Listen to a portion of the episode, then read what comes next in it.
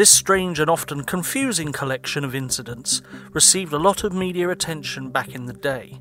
A haunting, poltergeist activity, attempted murder, and full spectral apparitions are just the tip of the iceberg with this case. But with so many inconsistencies, can we really be sure of its authenticity? If you like what you hear, please consider liking, subscribing, or even writing a review on whatever platform you use to listen to podcasts.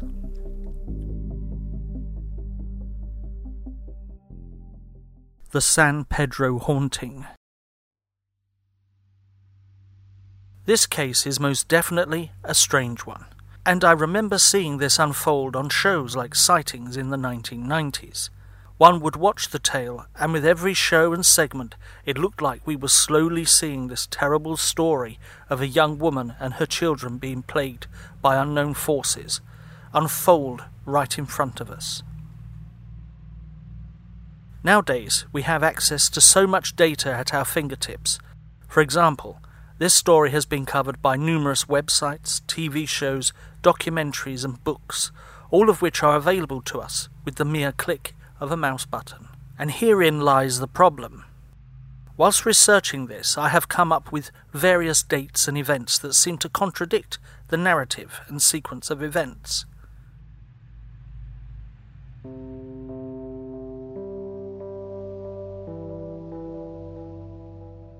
In isolation, the odd, ill remembered dates or sequences of events do not really matter.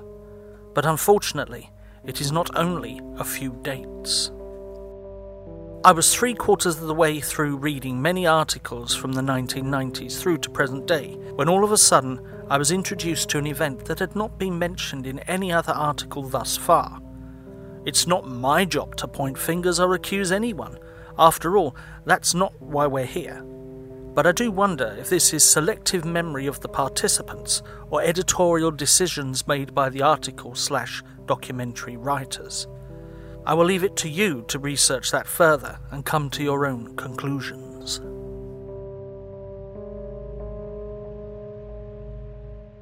It was November 1988 when 25 year old Jackie Hernandez decided that her turbulent marriage was finally over. She was pregnant and brought her two year old son, Jamie, with her to the turn of the century bungalow located at the corner of 11th and Grande Street in San Pedro, California, and was working several different jobs to make ends meet.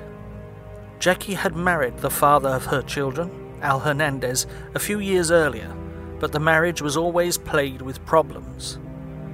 Jacqueline Hernandez was born in 1963 in Saratoga Springs, New York, but had a difficult life. She was the victim of multiple assaults, and as a result, Jackie suffered from anxiety and depression. Maybe it was these experiences that made Jackie decide that she wanted to become a child psychologist, and Jackie was continuing her studies during her tumultuous time of upheaval and change.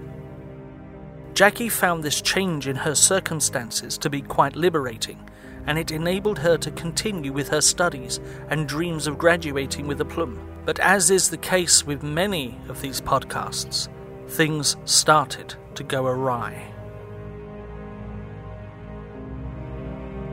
In the beginning, only a few strange occurrences would litter Jackie's life. These would start only a month after she moved in and would initially make Jackie feel like she was never truly alone in the house and that something was constantly watching her. This presence that would follow her from room to room would also, on occasion, be accompanied by strange noises, scratching and tapping at the walls, as well as disembodied voices that would emanate from empty rooms and the attic space. Jackie claimed in an interview that she was more afraid of people breaking into her home than of anything that resided within. Things slowly started to escalate for her, and the phenomena had branched out to include such feats as strange lights and dark shadows, pungent foul smells, and the moving of objects of their own volition.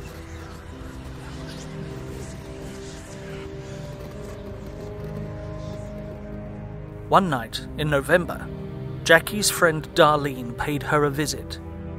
The evening was going well until the pair of them heard an enormous crashing sound coming from the kitchen. When the pair went to investigate, they found that a large painting that Jackie possessed of a goose had been flung to the ground and was now sitting five feet away from the wall where it originally hung. Under the painting's original location sat a small table, and resting upon that, standing upright, were the two nails that had been hammered into the wall to hang said painting. Sometime after this event, Jackie witnessed a water like substance pour out from a light fitting. This is said to have lasted around five seconds and was never repeated throughout the haunting. Jackie's ex partner's home burnt down, so it was decided that Al would move in with her. She stated in an interview uh, Then my ex husband, who I, well, not ex yet, I was separated from, the, from him, uh, his house burned down and he temporarily moved in with me. When he moved in or stayed with us, he wasn't going to stay more than a couple weeks. But when he did come to the house, that's when the first thing started happening. Jackie just recently acquired a cat, and she would say in an interview that the cat was like a really mellow, mellow cat, but when it got into the house, it was it was strange. It acted really peculiar. The cat was often observed rampaging through the house as if giving chase to an unseen prey. On many occasions, the animal was spotted chasing the many strange black shadows that would slowly creep around the house. Slow, that is, until the cat had spotted them and started to give chase. It, it would chase the shadow around the house, and it would, um, it would, at times when it was, it would, it would, uh, just act abnormal. It would follow the lights, it would chase the shadows, it would um, arch its back like cats do when they're really afraid of something. Jackie also stated that the cat had an aversion to leaving the house, although when it finally did, it was most reluctant to re enter again.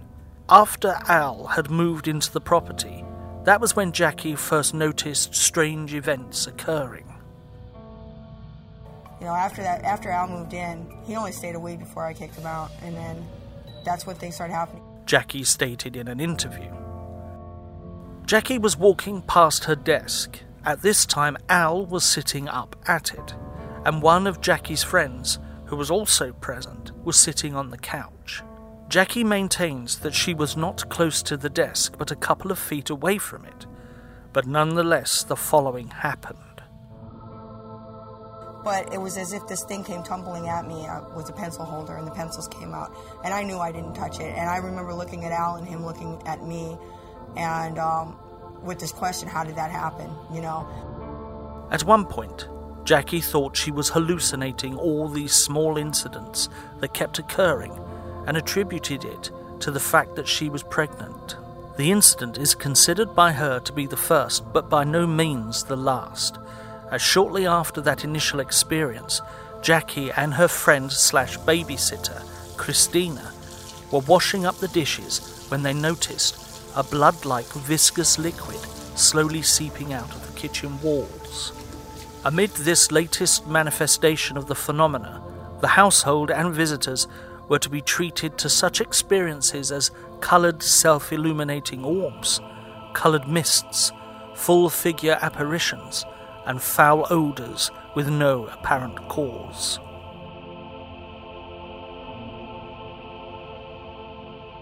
It would be one particular night in the summer of 89 that would shake Jackie to her core. Jackie's neighbour, Susan Castaneda, said that she was alerted to a frantic knock at her front door, and when she opened it, she was greeted with the sight of Jackie and her two children, they were terrified by something that had happened in the house. This event had been told at least two different ways by parties concerned. The first is as follows.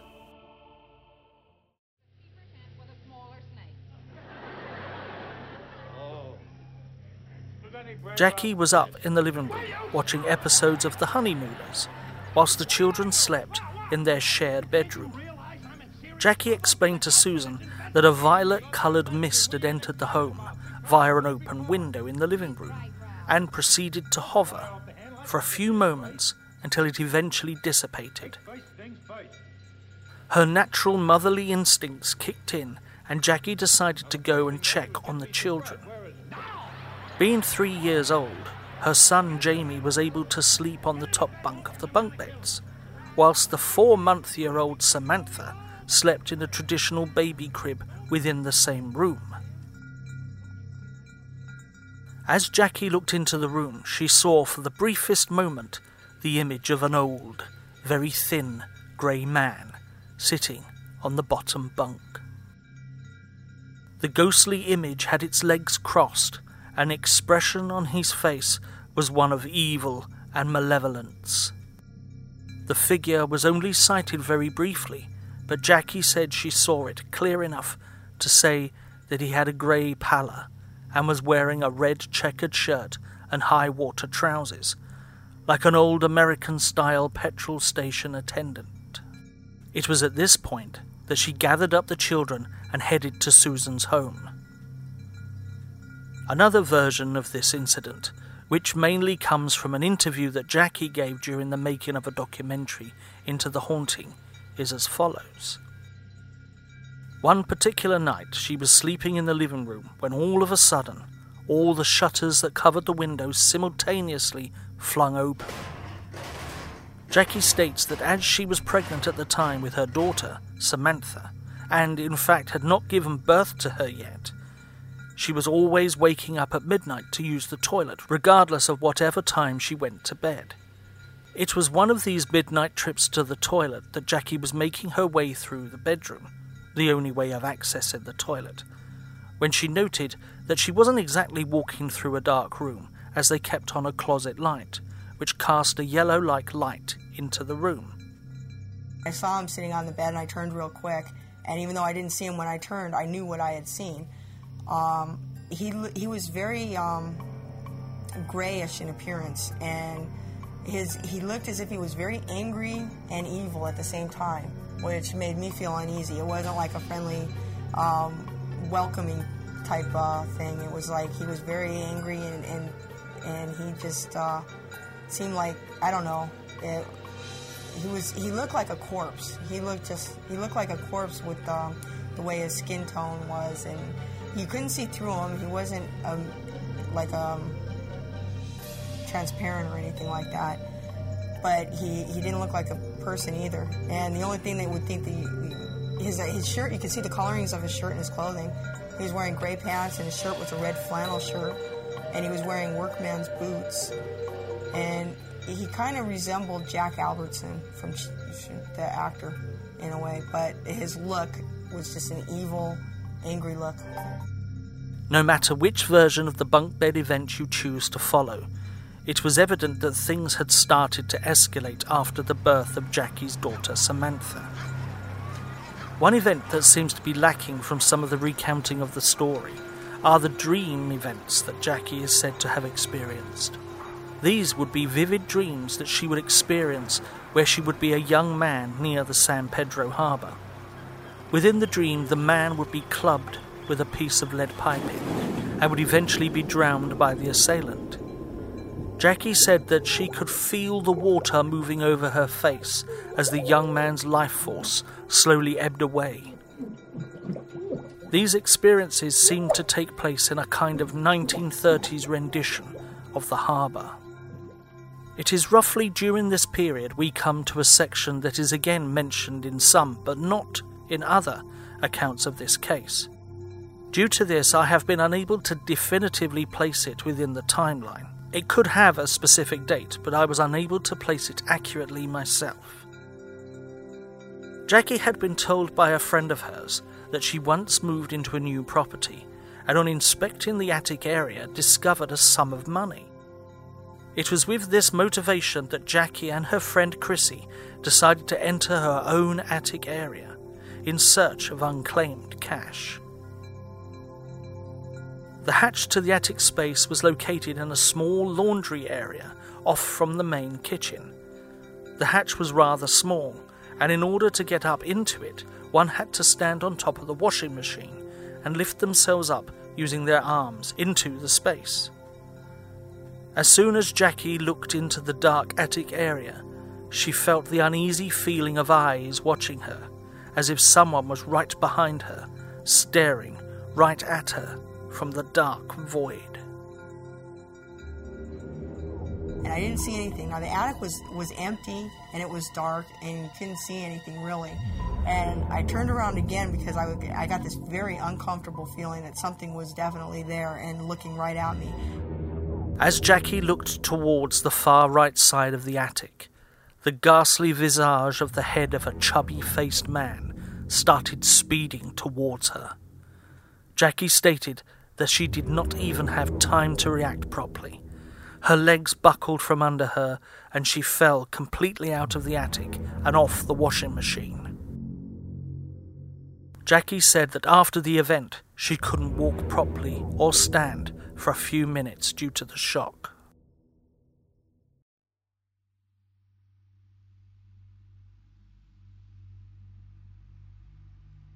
Dr. Barry Taff, a Los Angeles parapsychologist, took a phone call from Jackie's friend Susan. Here she outlined the strange paranormal incidences that had been occurring in the property. Susan had seen Taff on the television and it was this investigation and his work on the entity case in the late 1970s that inspired her to call him. The entity case was the investigation that examined claims of violent poltergeist activity in Culver City and formed the basis of the 1983 movie starring Barbara Hershey, also called The Entity. Susan stated that Jackie was scared of entering her own home, and that there was a couple of children in the property that they all feared the worst for. So that August, Dr. Barry Taff and a small crew of like minded individuals assembled to investigate these experiences. The initial investigation team consisted of Dr. Barry Taff, with his doctorate in parapsychology, with a minor in biomedical engineering, videographer slash cameraman Barry Conrad, and his friend and photographer Jeff Wheatcraft. There were other individuals that came on this first investigation, and their roles were mainly to man the video cameras, image intensifiers, infrared detectors, and other scientific equipment that had proved their worth during the entity investigation.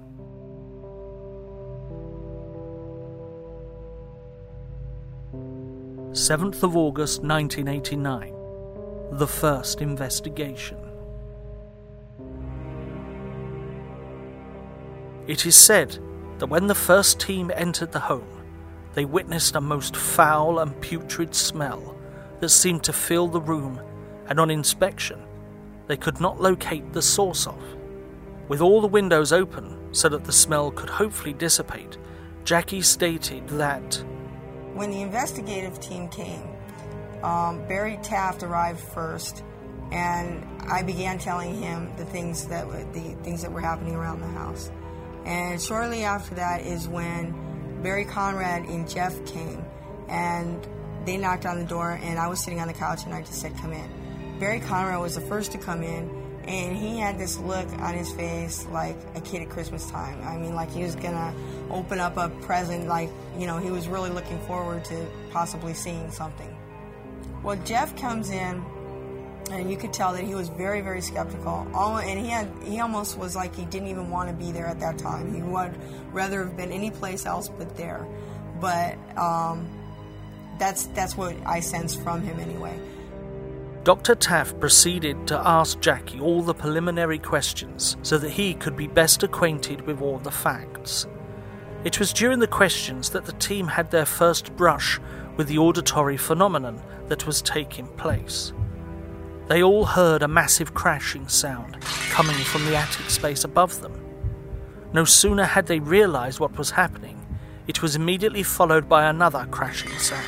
The team scrambled to try and record the events as they happened, whilst Jackie told them that she was fully aware of what made the sound, and that it was the strange disembodied head that she had previously seen floating around the attic.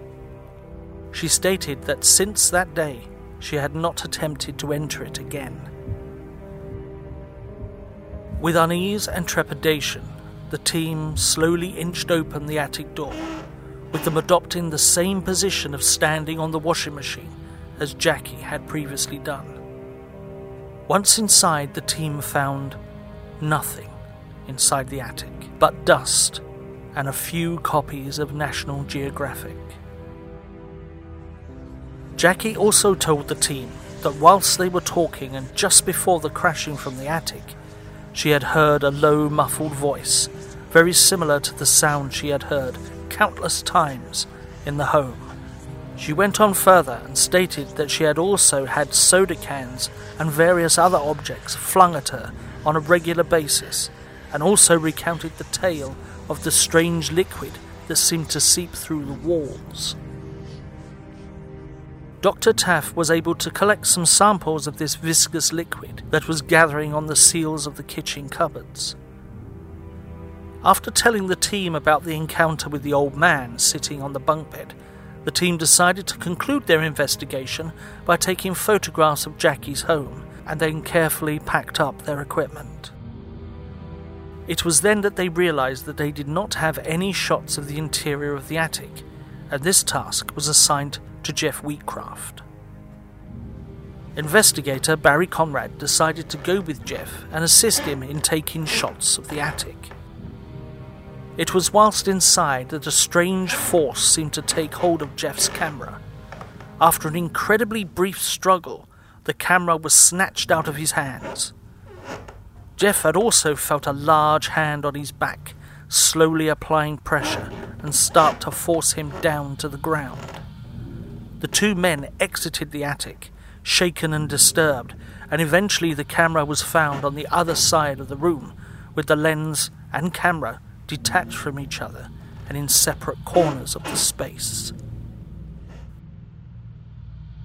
Jeff would later describe how, when he was left in the loft the first time, he could feel eyes following him around the room. It was on the second visit back up into the attic that he decided to start taking some photographs of the area behind him, whilst looking forward. It was during this action that the camera was snatched away from him. I started clicking off some photos. It was dark, totally dark. I fired first, I fired second, and just as I fired into the third frame, something pulled this camera from my hand stated Jeff on the video that was taken that night by the investigation team. Jackie recounted the event in an interview for the documentary on the haunting as.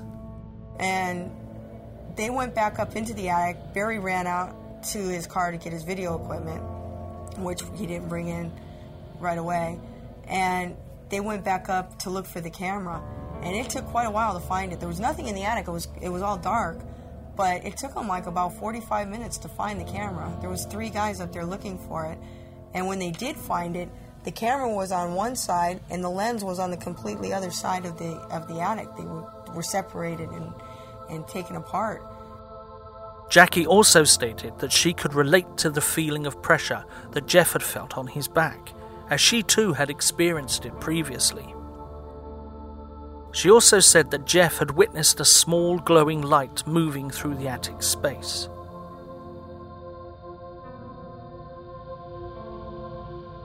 This concluded the team's first night of investigating the San Pedro haunting, and Dr. Taff is quoted as saying, We kept hearing what sounded like a 200 pound rat running around the attic. Taff also has stated that everyone also experienced a sensation of overpressure a strange feeling very similar to being underwater. In the 110 year formal history of psychical research, there's been less than a handful of people that have been deliberately harmed or injured in some way by this phenomena. In fact, only one really well established case. So this might be the second one. And if it was not for one of our other associates present in the attic, Jeff might have been killed.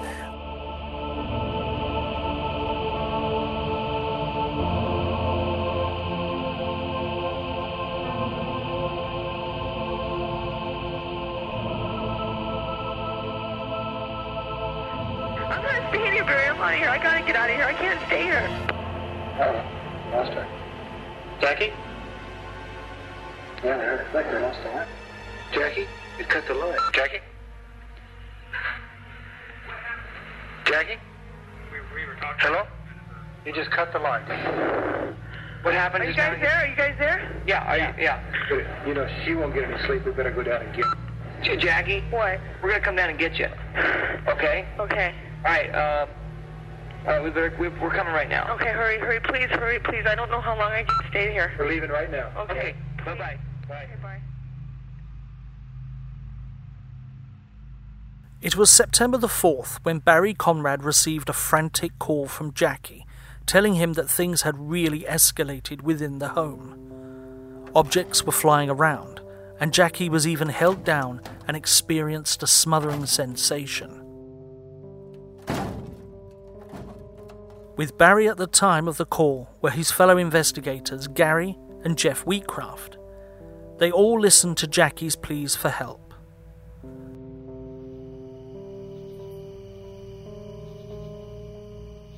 At one o'clock the following morning, the team had assembled and made their way to the San Pedro home. On arrival, they found Jackie on the outside porch area with her two children and neighbour Susan. It seems the fear and activity had been so terrible that they were forced to wait outside for the team. Gary and Wheatcraft entered the home and started their sweep with the equipment they had brought, whilst Conrad stayed outside with Jackie to reassure her and ask her questions. This story is played with one major problem, and that is no matter how expensive and grand your ghost hunting equipment is, it is vital that it is switched on and doing the job it was designed to do. Throughout this case, there are so many missed opportunities because either the camera was not switched on, or, as in the case with the first investigation, the cameras were not even taken out of the car. Whilst Conrad was talking to Jackie, he noticed that a strange tailed source of light would suddenly materialize in front of them and then fly through a nearby doorway. This event happened so suddenly that Conrad did not even have enough time to switch on the video camera. Surely a prerequisite if you are interviewing someone regarding their paranormal experiences.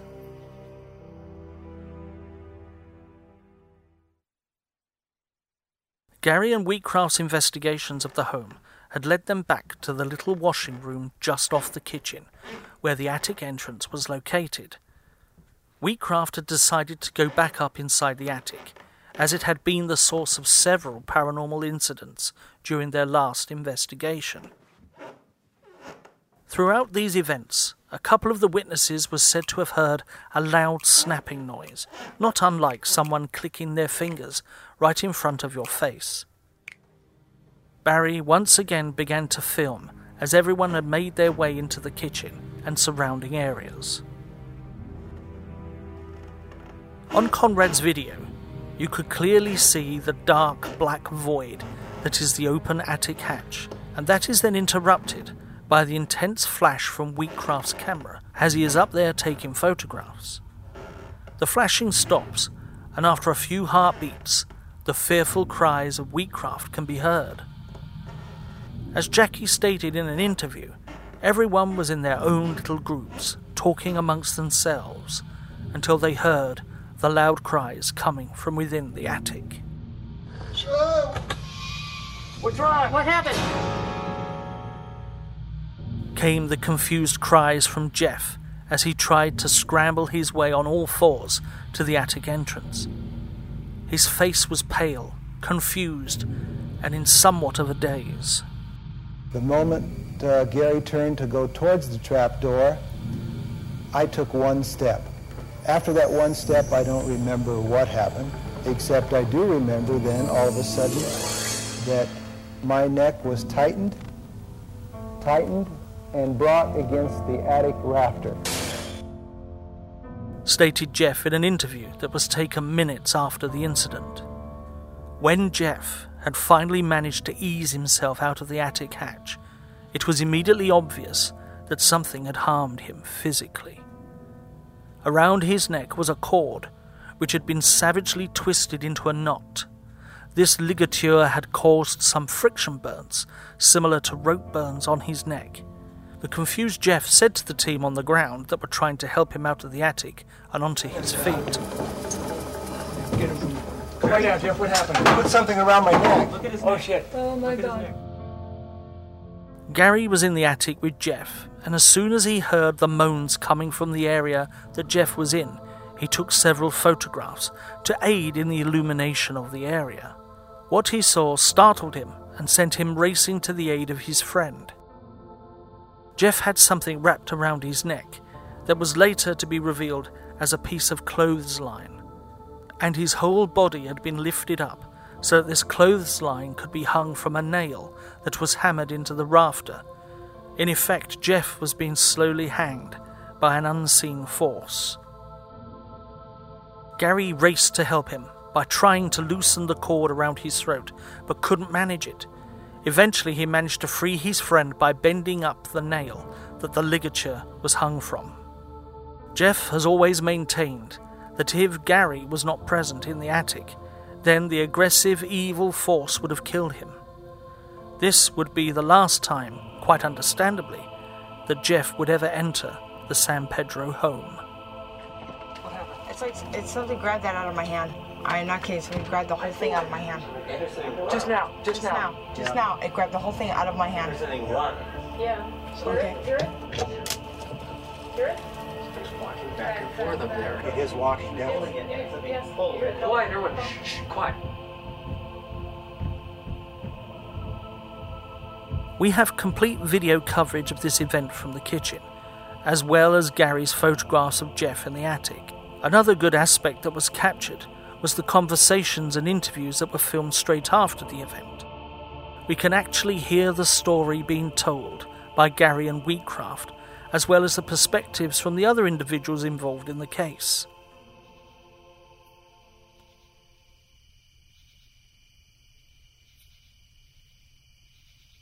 As the event progressed, and it seemed that things had gone past the peak of activity, Jackie's children were still outside.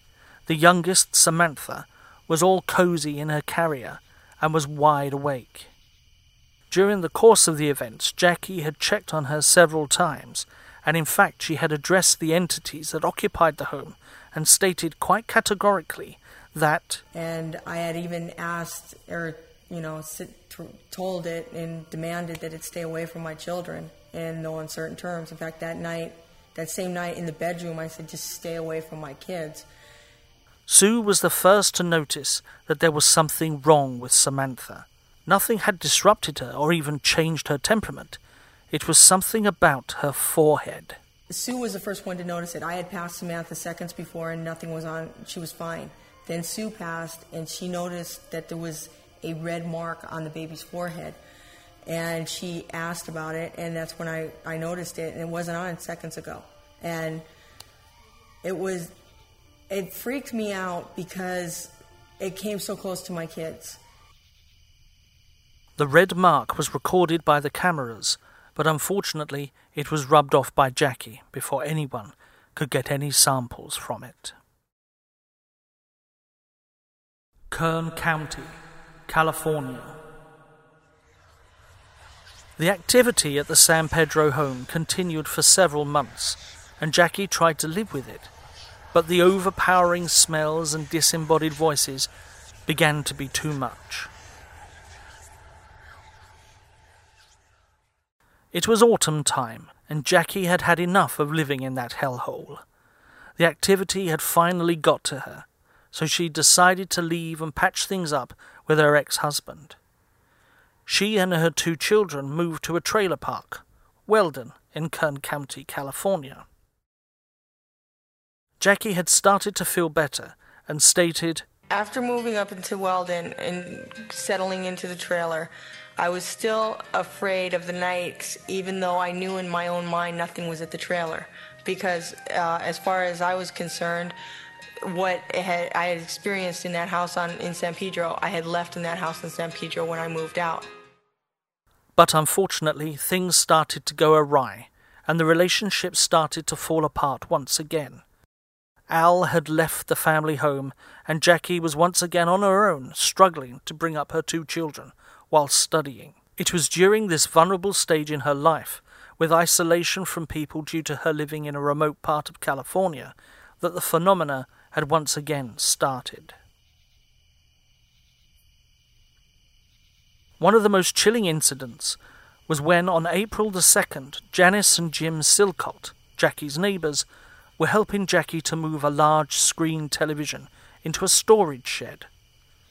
All three of them had witnessed the ghostly image of an old man's face begin to materialize within the glass screen, and Jackie had further recounted that this face was the same visage as the old man that had appeared sitting on the bunk bed in the San Pedro home. The two neighbors stated that the old man had ugly, evil looking eyes. For the rest of that night, Jackie could hear a pounding sound emanating from that storage shed. Jackie decided to get back in contact with the investigation team, as it looked like the phenomena had decided to follow her.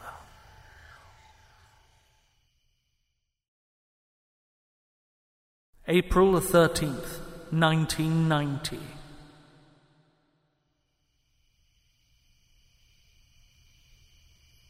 Jeff and Barry decided that they were going to take the trek north and visit Jackie. Hopefully, this time they would be able to capture the phenomena at work. Initially, Jeff was worried about going due to his experiences in the San Pedro home, but he was convinced by Barry. The pair arrived at Jackie's home on the 13th of April and had once again brought their assortment of ghost detecting equipment and video cameras. It was stated that Jeff and Barry had witnessed strange dark shadows moving within the storage shed, but once again, Conrad's temperamental camera was not able to record these events.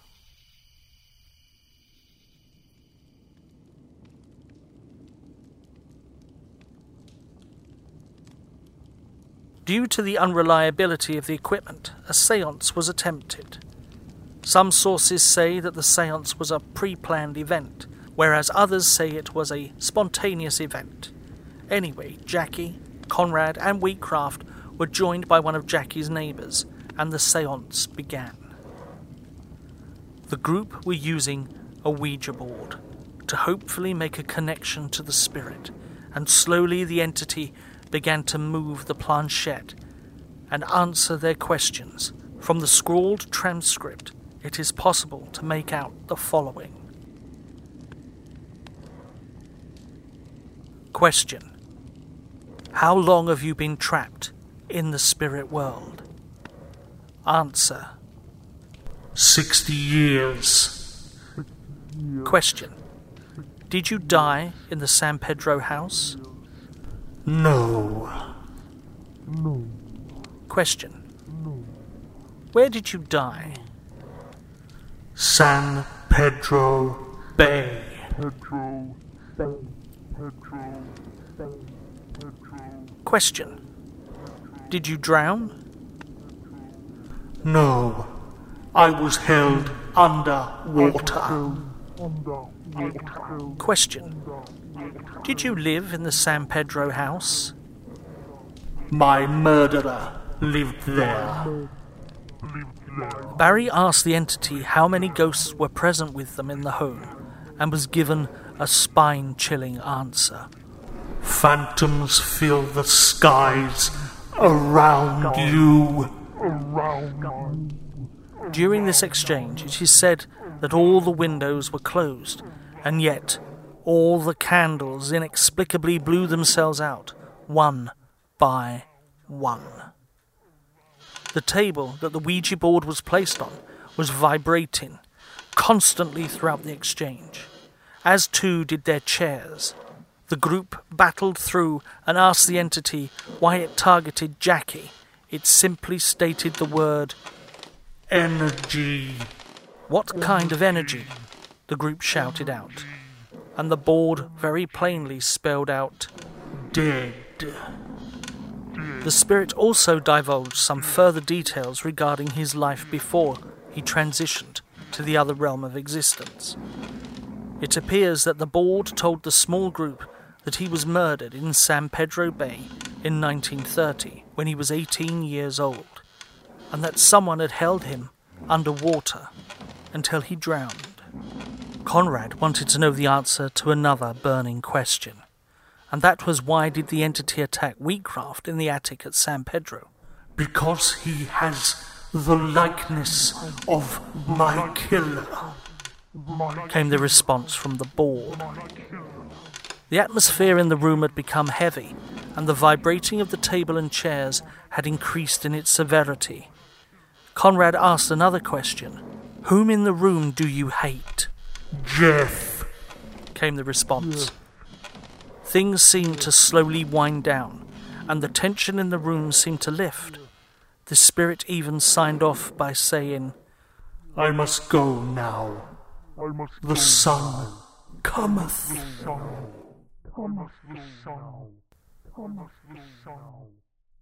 Without warning, the chair and Jeff himself were lifted up into the air.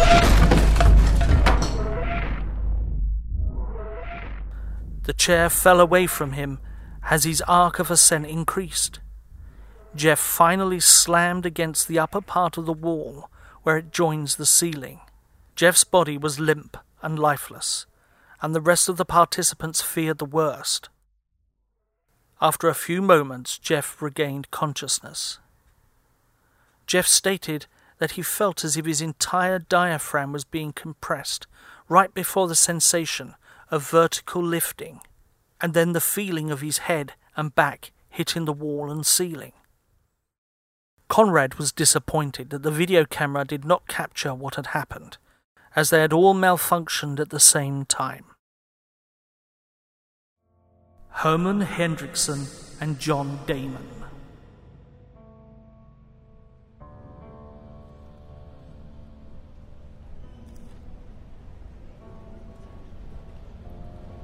The events of the 13th of April left a deep psychological scar in Wheatcraft and the rest of the team. This was the second time he had been attacked, and the entity had given his reasons. Both Conrad and Jackie decided to start digging through old newspapers and records in search of this 18 year old who had been murdered at the San Pedro docks. What they came up with was a young seaman named Herman Hendrickson. Herman's body was found in 1930, floating in the harbour, on March the 25th. Conrad discovered on reviewing the archives of the San Pedro newspapers of 1930 that the boy had a jagged wound on the top of his head that authorities determined was not the cause of death, but in fact sustained when he fell off the dock. All these snippets of information seem to corroborate with the tale the Ouija board told, although Hendrickson was 10 years older than was written on the transcript. All this information seemed to echo back to the strange dream that Jackie had in the early days of San Pedro. Was she given an early indication of what was to come?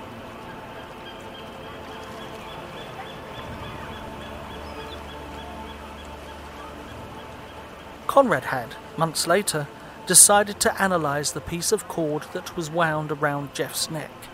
He had already found that the knot looked like a fishing knot, in the early style by sailors. Not being an expert in these matters, Conrad sought the opinion of a specialist and showed the cord to a fisherman named Luke from San Pedro, who confirmed to him that the knot was indeed traditionally used by sailors who sailed aboard merchant ships. When they retraced the history of Jackie's former home, investigators discovered that many sailors had resided there because San Diego used to be a port city.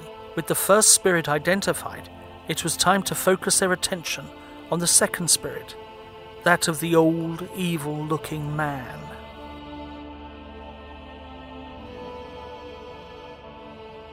Finding records of this would be difficult as they had no names or anything to go on. Jackie and the team would talk to older residents of the area who had been there for a long time. It was learned that the bungalow was constructed by a gentleman by the name of John Damon, and by assumption, they believed that this is the apparition that showed itself to Jackie that night.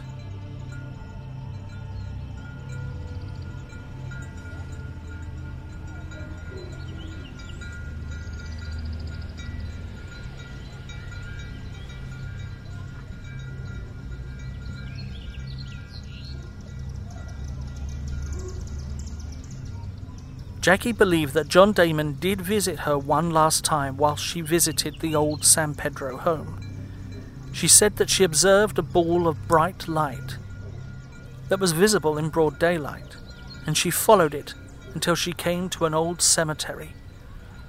The ball of light seemed to hover over one particular grave before fading away into nothingness.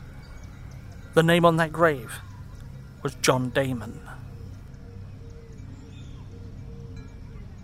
After the haunting. Hernandez stayed in the Weldon trailer until the summer of 1990 when she moved back to San Pedro, this time living in a small apartment. It would take only a few days before things started to move of their own accord, and the strange disembodied voices could be heard once more. Jackie was even able to photograph some of the strange light phenomenon that she had experienced. Jeff Wheatcraft and Barry Conrad were soon to realize that the entity was able to manifest itself in their own home.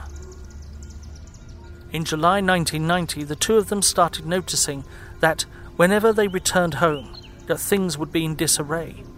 Stove burners would be switched on and left running. Objects would be placed on top of the cooker burners when they were not on, and two pairs of scissors hidden under their pillows. The pair would often hear strange footsteps, luminous apparitions, and no end of camera problems every time they tried to capture the phenomena. On the evening of December the 4th, 1990, Jeff, Gary, and Barry had returned from filming an event at about 1:30 a.m. when Gary noticed the empty Coke can in the hall. This can was not there when they left that evening, and once again the cooker burner had been switched on. During the night, Jeff had tried an experiment whereby he left an envelope and a pen so that hopefully the spirit would leave a message. Instead, the cooker burner was mysteriously turned on again, and the envelope was burning within its flame. A bright humanoid figure suddenly appeared and dived towards Jeff and Gary, who were standing near the corridor, near the living room. Then the light turned to the right and disappeared into the wall. By January 1991, the experiences with the paranormal became rarer. Jackie would have minor incidents until 1993, then it would stop completely. Luckily, Jackie's child Samantha was incredibly young when the incidents occurred and has no memory of these haunted years. Jamie, however, had claimed that he had been thrown against the wall and has some trouble sleeping alone. Barry Conrad would eventually go on to write the book An Unknown Encounter, a true account of the San Pedro haunting. He also produced and directed a documentary video of the haunting, which is where most of the audio samples come from in this episode. Jackie Hernandez spends her now spirit free life as a grandmother in San Pedro, California. As for the haunted house in San Pedro, according to the owner, no tenant stayed there more than six months.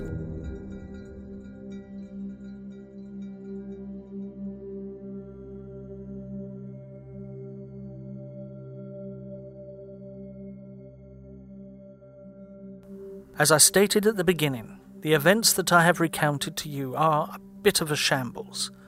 Many reports omit certain details, and clearly some details are added in way after the events. It is truly difficult to ascertain whether this really happened the way it has been presented, as there are many different, subtle, and huge variances in this tale.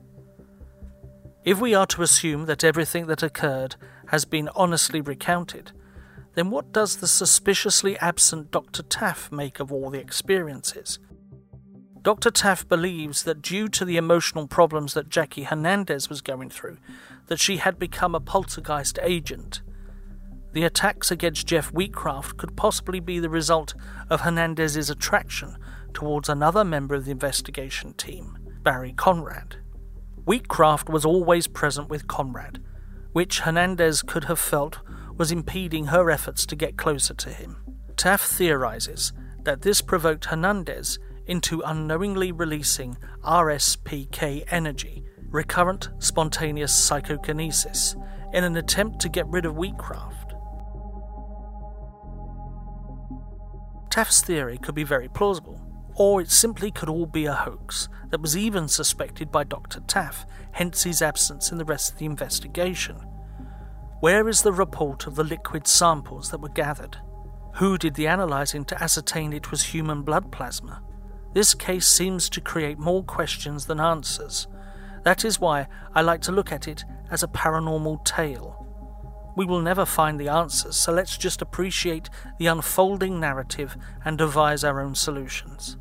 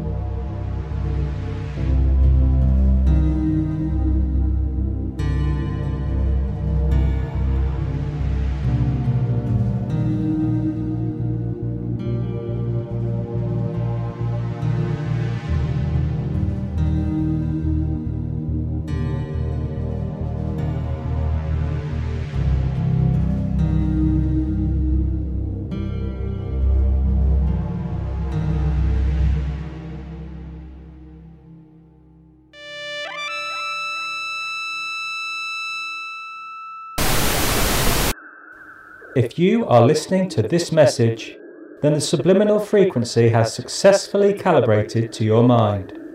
Do not be alarmed. I am here to advise you to explore the Occultaria of Albion. The Occultaria of Albion is both a written series as well as a podcast. It explores various locations where paranormal and supernatural events have occurred. It is a broadcast on a forgotten frequency. Hauntings, time slips, cryptids, cults, and more are investigated and examined. Enter a world designed by Torch and Moonlight. Go to occultariaofalbion.com or search Occultaria of Albion wherever you find your favourite podcasts. End transmission.